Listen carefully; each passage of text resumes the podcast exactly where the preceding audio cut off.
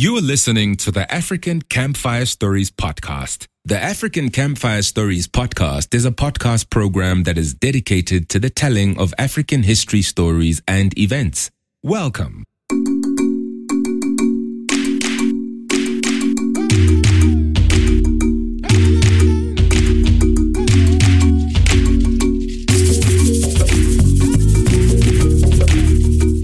You African history, we have to go through a lot of information, including names of places and names of people. Should you pick up anything that we get wrong, or if you just need to reach us, please use our website www.africancampfirestories.com. You can also reach us on our social media pages on Twitter, African Campfire Stories, on Facebook, African Campfire Stories, and on Instagram, African Campfire Stories. To create this podcast, we use sources from historians, academics, and other writers. Thank you very much to all the men and women who write about African history. Before you listen to today's episode, we would like to suggest that you go through the previous episodes of the series, that is, starting from episode 2 and going all the way to episode 6. Our Cold War Pawns story is presented in the form of a series made up of many episodes beginning from episode 2. Without much further ado, this is episode 7 Cold War Pawns The Fight for China. Last time, we presented you with our first special episode. Today, we are, however, going back to our Cold War Pawns series. In the previous episodes, we saw cracks starting to appear in the relationship between the United Soviet Socialist Republics and the United States of America. These two, the USSR and the USA, had never had a great relationship to begin with. They had been forcefully brought together by Adolf Hitler's aggression, aggression that had led to the Second World War. In the European continent, the Second World War can be seen as follows. On the West European front, Germany and Italy were facing the so called Western powers. The Western powers were Britain, her empire, and her Commonwealth. And then America. They were supported by whatever remained of French forces, Polish forces, and an assortment of other allies. On the East European front, the USSR was facing Germany and Germany's allies. Those allies included Italy, Romania, and Hungary. But this was a world war. There was also major fighting in Asia and the Pacific. Towards the end of the last episode, we formally introduced China onto the Cold War equation for the first time. Let us now proceed to discuss China. The Second World War ended in 1945 with the USA exploding two nuclear bombs on Japan. In 1949, soon after the USSR exploded its first nuclear bomb, China would be taken over by the Communist Party of China, led by the formidable Mao Zedong. This was seen in the USA as a great disadvantage in the Cold War. The Maoist forces had taken China in the Chinese Civil War. The Chinese Civil War had been fought between the Communist Party of China, led by Mao Zedong, and the Chinese National Party, also known as the Kuomintang, led by Chiang Kai shek. This being the Cold War era, it would be easier to tell you that the USA supported the nationalists and the USSR supported the communists. Unfortunately, history is never that simple. The USA had supported both sides of the Chinese Civil War, that is, the nationalists and the communists, during China's war with Japan during World War II. At that time, the USA was interested in keeping Japan out of China. It didn't matter for them who in China would do it. At this point, it is appropriate to provide a little background on the China versus Japan conflict of World War II. Japan had been at war with China way before the Second World War began. In 1931, Japan had found an excuse to attack China. This attack caused chaos in China, as the communists and nationalists had already been engaged in civil war since 1927. There are three main dates that historians debate over as the beginning of World War II. Those dates are 1931, 1937, and 1939. Some historians state that the beginning of the Second World War was in 1931 when the Japanese attacked China for the first time at the Chinese province of Manchuria. We have also discussed the Second World War in Western Europe between Hitler's Germany and the Western powers. That war began in September 1939. Italy joined not long after that on the side of Germany. As for 1937, well, 1937 is important because while there had been fighting between China and Japan since 1931, in 1937, things went up a notch. We will not go into a detailed discussion on the war between China and Japan, so we will provide the background that is appropriate for our Cold War story. The fight that broke out in 1931 between China and Japan, according to some historians and some Japanese commentators after the war, seems to have been spearheaded by rogue elements within the Japanese army, meaning that the fighting that broke out in 1931 wasn't the official policy of the central government back in Japan. The fighting that began in 1937, however, seems to have had the support of the government, if only because the Japanese military had been able to infiltrate the government by that time, to such an extent that the military policy was now government policy. Japanese attacks in China meant that the civil war that was already underway in China became more confused and chaotic. For the USA, as we've already mentioned, their purpose was to get Japan out of China. Of course, the Americans would have liked to arm and support only the nationalists, but many times it looked like the communists were doing a better job at beating the Japanese.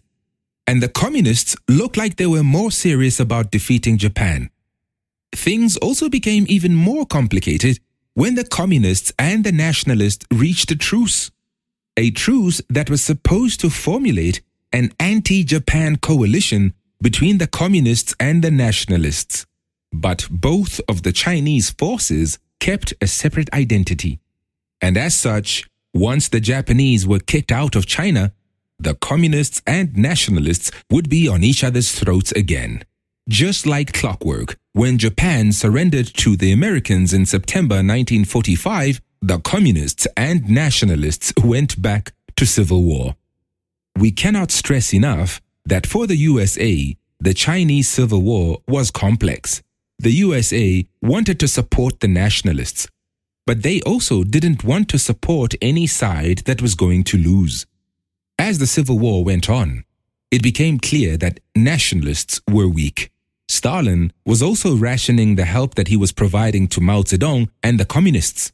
Stalin, as was always the case with him, was conducting a sly international policy.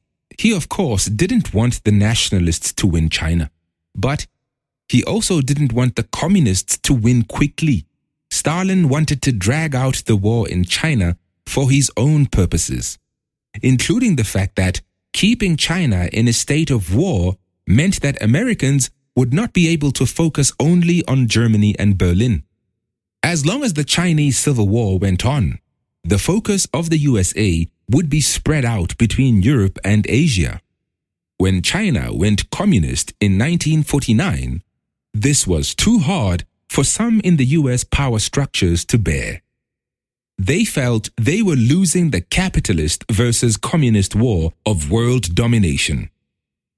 When China fell to the communists, the USA kept on supporting the Chinese nationalists led by Chiang Kai shek. The latter and his supporters escaped to the island of Taiwan, where they remain to this day. This then meant that, depending on who you ask, there were now two Chinas.